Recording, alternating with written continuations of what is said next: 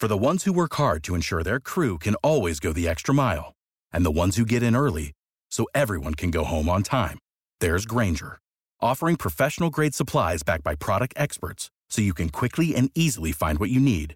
Plus, you can count on access to a committed team ready to go the extra mile for you. Call, clickgrainger.com, or just stop by. Grainger, for the ones who get it done.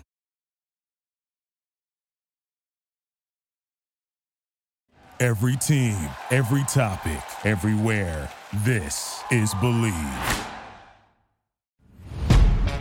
All time Big Ten football. Touchdown, Purdue. We just gotta go hard. Uh.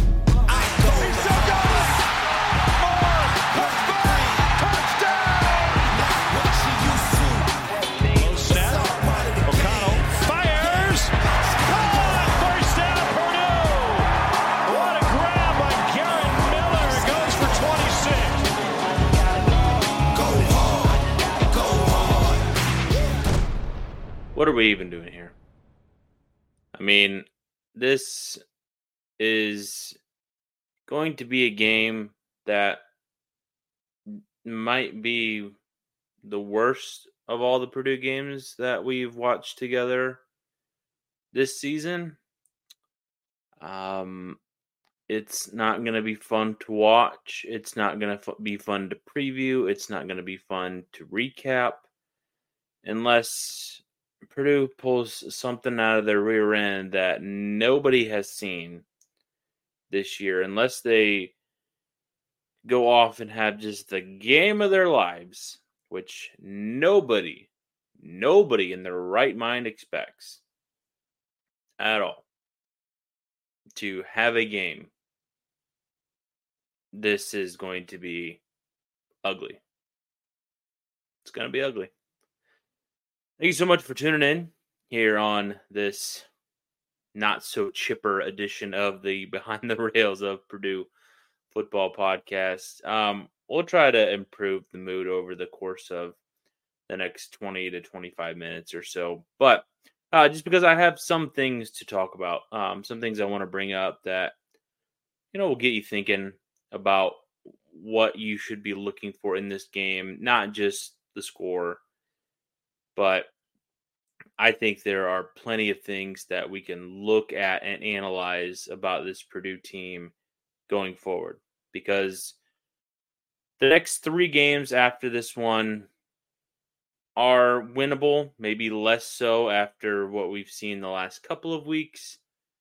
But I, I think that the be- there are better days for Purdue football ahead. And we'll see if some changes are made. I don't expect anything to happen over the next four weeks, but after the season is wrapped up, maybe we'll see some changes that a lot of people have been calling for. Um, we'll see a lot of things to monitor here in the next few weeks. But things that you can monitor that are easily accessible are some betting lines. Purdue is a nearly a five touchdown underdog in this game, and it opened as a four touchdown underdog, minus 28. Michigan is going into this game on NBC at 7:30, and that line was started there at Bet Online. The last of the major pro sports leagues is off, and rolling college basketball is not too far behind. Bet Online remains your top spot for all your betting action and contests. The NFL, college football, UFC, and NHL are in full swing. Bet Online is your number one source for wagering news, odds, trends, and predictions. All the hoops, betting action, along with every sport available at your fingertips with both desktop and mobile access at any time. Head to Bet Online and remember to use our promo code BLEAV, B L E A V, for your 50% off welcome bonus on your first deposit. Bet Online, where the game starts. So let's let's take a look at Michigan. They came in at number three on the latest edition of college football playoff rankings. I think a lot of people thought that, you know, they could be higher because they have virtually dominated every single opponent that they have faced to this point. And I think when you look at them in Ohio State, Ohio State has the better resume. They have two, you know, top 25 wins and that, you know, that are significant, you know, beating Notre Dame on the road and then beating Penn State, you know, beating Wisconsin, different Wisconsin team, Wisconsin team that's kind of beat up and but they've handled their business. Michigan has exceeded taking care of business. They've taken that notch to a whole new level. And it's been not so much uh, fun viewing them or, or watching them because they just have handled everybody. I I was watching football with a fellow Purdue fan who I've mentioned numerous amount of times here on this program, Kale, um, one of my uh, best buds that we watch college football sometimes occasionally he and, unless he's out at Ross-Ade Stadium. So we were watching the Michigan Michigan State game a couple of weeks ago, and we were flipping back and forth between uh, that game and I believe Notre Dame um, was playing um, somebody at the time. We were flipping back and forth between that. You know, it was the bye week. Both those teams, Notre Dame and Purdue, were on a bye. Um, so it would have been some some other big game that was happening in in the night window. But every time we would flip back and flip to the Michigan State Michigan game, it was a touchdown or Michigan had the ball. I, I don't remember watching Michigan State on offense at all because Michigan seemed to have the ball all the time. And that's what it's going to feel like this Saturday. It's a, another game for Michigan in prime time on NBC. So this crew that is going to be working, I believe it's Noah Eagle and and uh, who's his partner? Oh, Todd Blackledge. Yes, um, this crew uh, has seen Michigan a time or two uh, here recently. So and and I like both those uh, commentators. So at least I think the broadcast will will sound um, fine to listen to. But this this game will not be pretty for them to call. I expect them to get into story time pretty soon. The the only way I think Purdue can keep this close is if it absolutely shuts down the running game, which I don't anticipate it doing. We've we've seen Kydran Jenkins, Nic Scourton have their way with opposing offensive lines, and they had their way with a beat up Nebraska line last week, but this offensive line that they're facing this week is one of the best, one of the best in the uh, the country, and it's it stinks that Purdue is going to be without the likes of OC Brothers. Um, Moussa is out uh, as well. Don't expect them to come back this year. This Purdue team is beat up in, in a lot of areas. We've talked about that a couple of times and you're hoping that your studs on defense have come to play. And I didn't expect this at to be at this point, and maybe some of you did, that you know, if you had to create a top five, top ten list, however deep you wanted to go of the top players on this Purdue roster at this particular moment, it's it's three guys on defense to start out your list. I don't think there's anybody on offense that would crack the top three behind um, Kydran Jenkins, Nic Scourton, and Dillon Thieneman. Name me an offensive player that would that you would put over those top three guys right now. N- not not a whole lot. I mean, I would. It would take me a hot. Well, I would go Sanoussi Kane probably four so Karlaftis is probably in that top 10. I, I just don't the, the, you're relying on a defense that like I said has been put in positions to hold up uh, because of a, a poor f- performing offense these last 3 games putting in tough spots. I think those four guys are playmakers that you can build on. Um, hopefully, you know, all of them stick around and and you have those building blocks for next year's defense.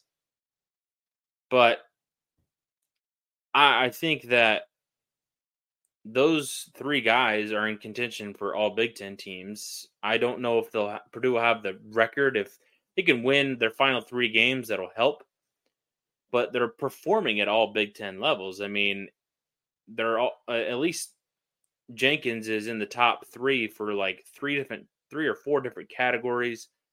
Thieneman's going to make you know the All Big Ten freshman team, and I I just think that these guys are performing at pretty high levels. And it's unfortunate that you know i i don't anticipate them making a first team you know maybe a second team maybe an honorable mention. I am forgetting at the moment how the teams are made up but you're going to have to try and stop this rushing attack donovan edwards blake corum and try to put some pressure on jj mccarthy but with his ability to use his legs and continue plays, I think is one of his biggest assets. Uh, I think that the playmakers are, have you know improved. Roman Wilson leads the team in uh, receptions and receiving yards and, and touchdowns, and he's the go-to target for JJ McCarthy. And McCarthy has improved. He's in the Heisman conversation for sure. And he's going to have to, he can put himself firmly in that conversation and possibly earn himself an invitation to New York the next couple of weeks. I don't think he's going to have a Heisman moment in this game, but I think a couple of places had him as the odds on favorite to win it. He's going to have to perform very well against Penn State and Ohio State in the next two out of the three weeks after this weekend. So it's it's just I don't trust this Purdue offense to go down and even get to 20 points in this game. And I don't see the defense holding up enough to keep this team down below the 20 point mark either. Michigan has just absolutely been dominating teams, and Purdue's just not a good team overall. I think they have good pieces, but as a team, can't really put it together. Haven't been able to put it together for about a month. I mean, we were sitting here after the Iowa game, maybe, thinking that, okay, you face a really good defense you made some mistakes. You had a chance to win that game a couple of times late.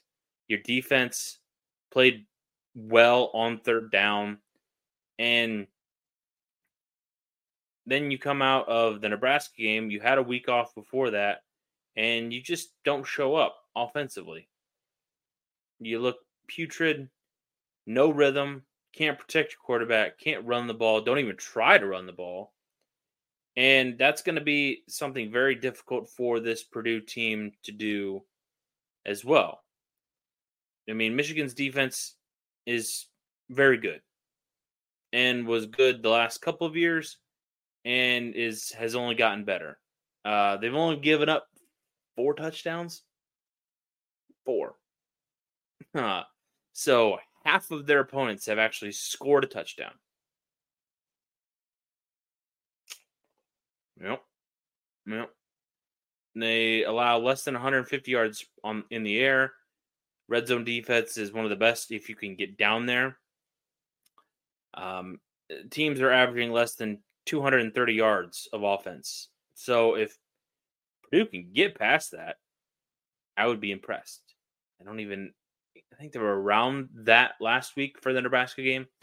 Um, man, it's it's going to be a struggle because they have playmakers everywhere. Their secondary has been stellar for the last few years, it feels like.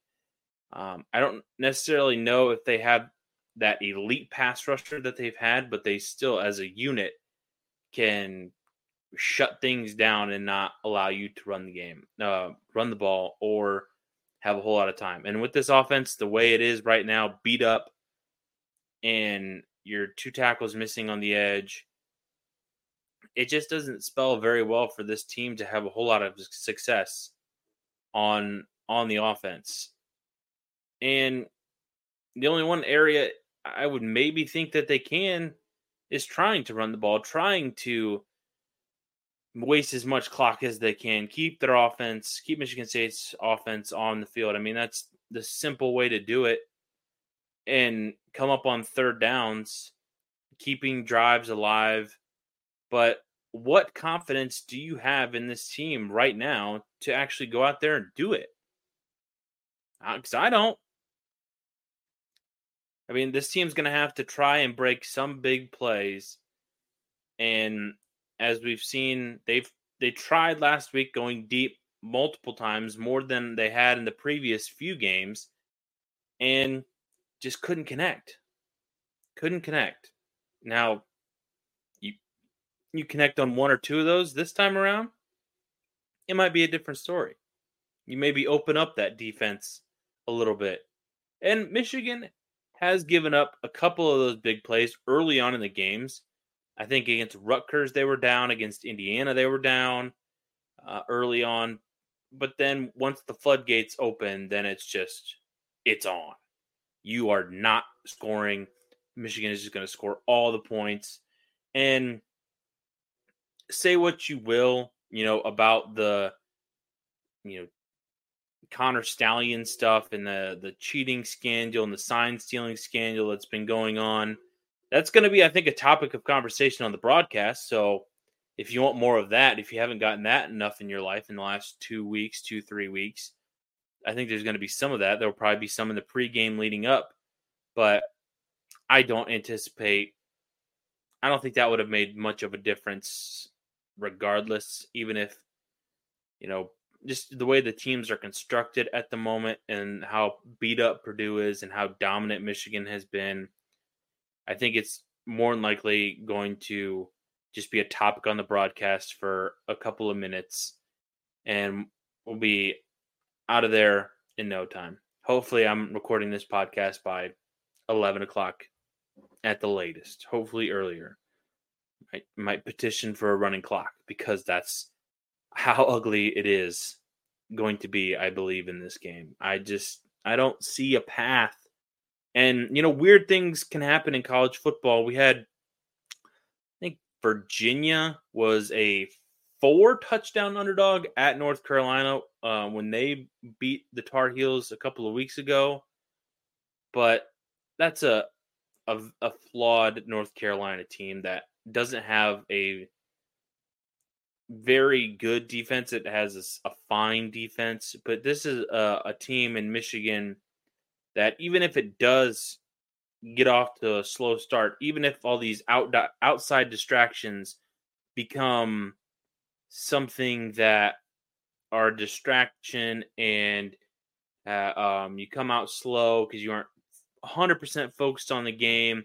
You have Penn State next week I, I just don't think that Purdue is going to be able to make or capitalize on any of that non focus that Michigan might bring to this game. It's they're just too talented across the lines, out wide. They have the better quarterback, they have the better running back duo, they have the better secondary.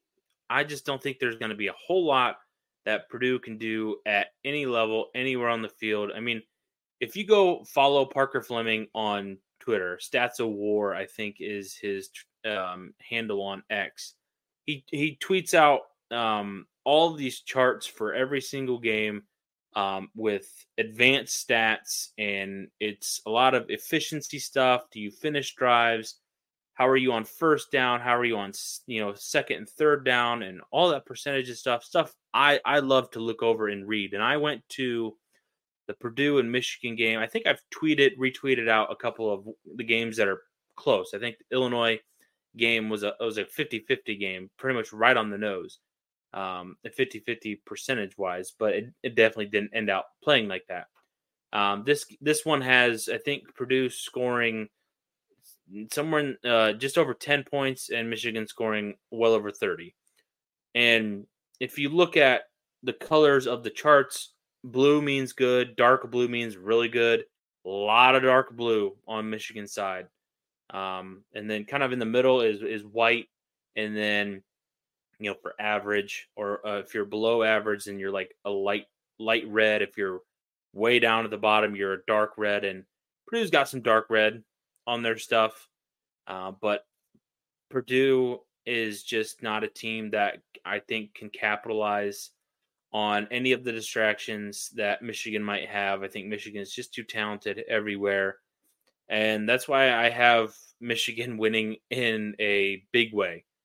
I, I think they top 50 points. I think Purdue um, is held under 10 for the longest time in this game.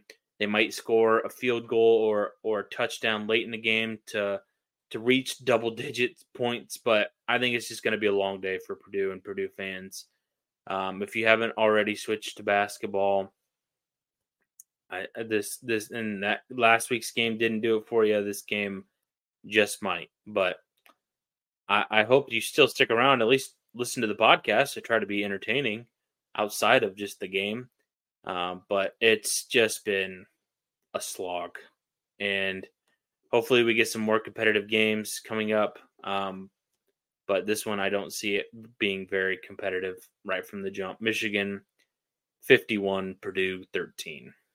So that's pretty much all I have for it. Um, I will be in a different location for Sunday's uh, game. Uh, it'll still be in my house, but somebody is uh, taking up my office here um, and staying over with me. So, but uh, we'll be in a different location. We'll still record the podcast on uh, on Saturday evening. Have it out for you early Sunday morning.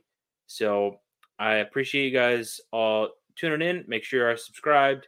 Make sure you follow on the social channels. If you want to email the show, it's down there below. If you want to check that out, comment, reach out, um, say what's up.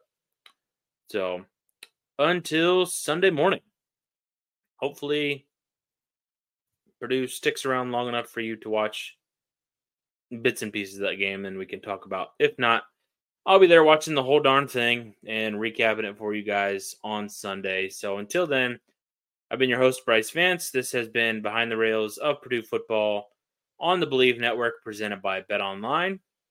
I'll see you guys on Sunday. Thank you for listening to Bleav. You can show support to your host by subscribing to the show and giving us a five star rating on your preferred platform.